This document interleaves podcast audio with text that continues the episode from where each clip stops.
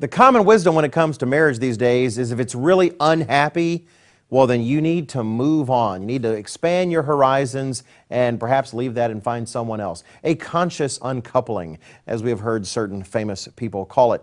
Is that truly the best advice? Uh, welcome to the Tomorrow's World webcast. My name is Wallace Smith, and I have actually here an article from Intellectual Takeout. Uh, I like what they post every once in a while. It's a little bit interesting, not always accurate, but still a little interesting. And actually, it's reporting here on a study done by the Marriage Foundation. It's an article by Annie Holmquist from February 14, 2017. Here's the title Study Unhappy New Marriages Usually Turn In to Happy Ones. Uh, now, the title actually there summarizes things a little bit too succinctly. It was a study done in particular concerning new parents, that is, parents with young children where they've just had children. Uh, let me go ahead and read from the article.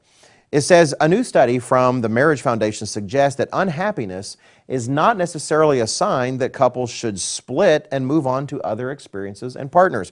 Instead, new parents who stick it out and weather the storm overwhelmingly report being in a happy marriage a decade later. That is the same marriage. Not they report suddenly they found a new marriage that was happy. Uh, they actually quote from the report in the article. Here's the quote. Our analysis of data from 10,000 parents with newborn children in the Millennium Cohort Study finds that only 5% of new parents were initially unhappy with their relationship. Of this small minority, 30% split up within 10 years. But of those who stayed together, two thirds reported that they were now happy and only 7% still unhappy. This means that among all parents, just one in 400 start off unhappy, stay together, and are still unhappy 10 years later. Uh, I thought that was a very interesting finding. Uh, the author of the article uh, adds her own little summary. She says, uh, Is it possible that the overemphasis on present happiness might actually be hindering our greater long term fulfillment?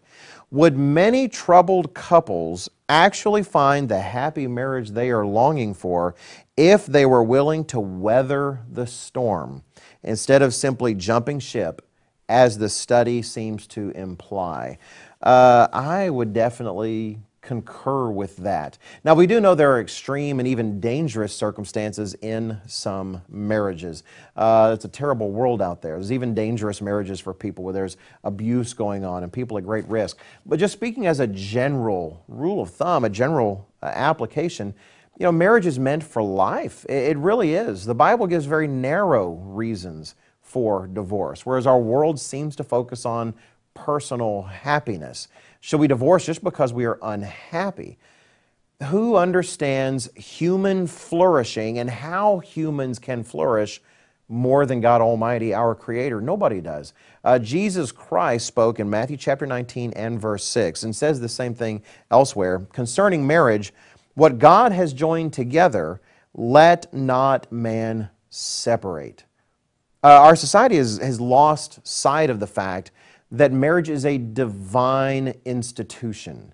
Uh, it is something not just that man came up with, but that God Himself came up with, our Creator who loves us and cares for us and has designed it to teach us spiritual lessons, but for our own flourishing as well, for human flourishing.